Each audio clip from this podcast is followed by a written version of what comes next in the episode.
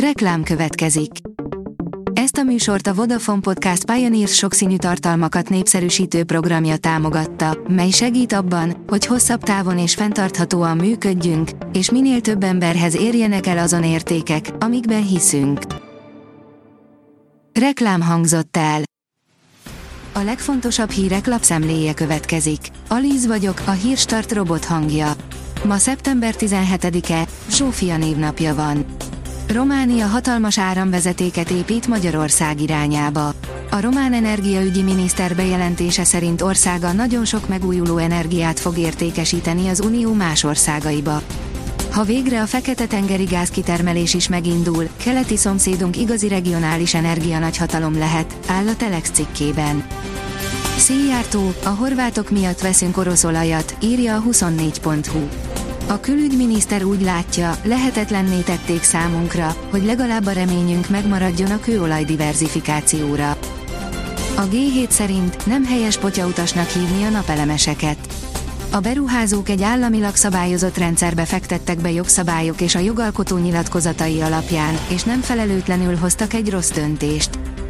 A média egy oldalon olvasható, hogy rendőrségi feljelentést tett hatházi Ákos Orbán Viktor angol nyelvű honlapja ügyében.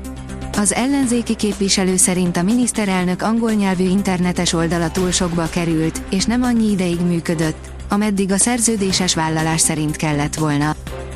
Az ukrán hadsereg eszközellátása új szintre lépett a titkos amerikai ajándéknak hála. Ukrajnai ipari minőségű 3D nyomtatókat kapott az USA-tól, amelyek alkalmasak a hartéri gépek alkatrészeinek nyomtatására. Ez egészen új szintre emelheti a hadianyagellátást, írja a portfólió. A Hír TV szerint elszabadultak az indulatok Lampedusa szigetén. A helyiek tüntetésbe kezdtek, békét és biztonságot akarnak, azt követelik, hogy a sziget kikerülésével oldják meg a migránsok fogadását. A Noise írja, legalizálták a varázsgombát, most kígyózó sorokban állnak érte az emberek. A pszichedelikum nagy segítség lehet a depresszióval, PTSD-vel, vagy életvégi rettegéssel szenvedők számára.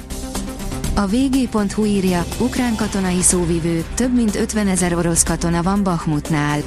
Az ukrán hadsereg közlése szerint az ukrán erők Bahmuttól délre fokozatosan nyomulnak előre, és kényszerítik visszavonulásra az oroszokat állásaikból. A 444.hu oldalon olvasható, hogy 12. Pius pápa már elég korán tudhatott a zsidók tömeges elgázosításáról.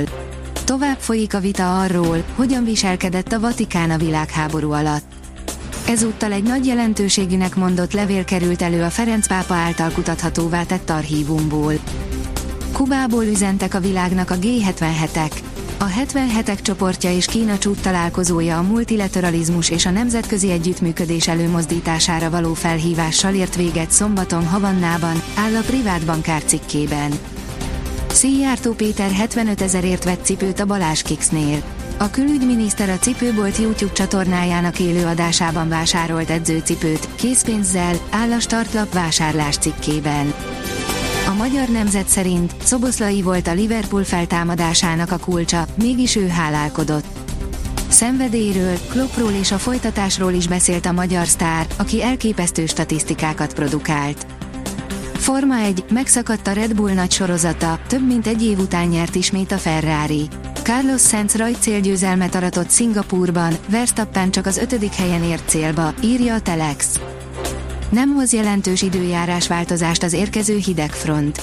Gyenge hidegfront okoz változékonyabb időt kedden. Jelentős lehűlésre azonban nem kell számítani, mindössze néhány fokkal mérséklődik átmenetileg a meleg, áll a kiderült cikkében. A Hírstart friss lapszemléjét hallotta.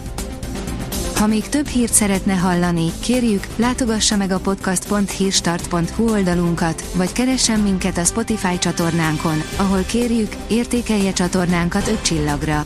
Az elhangzott hírek teljes terjedelemben elérhetőek weboldalunkon is.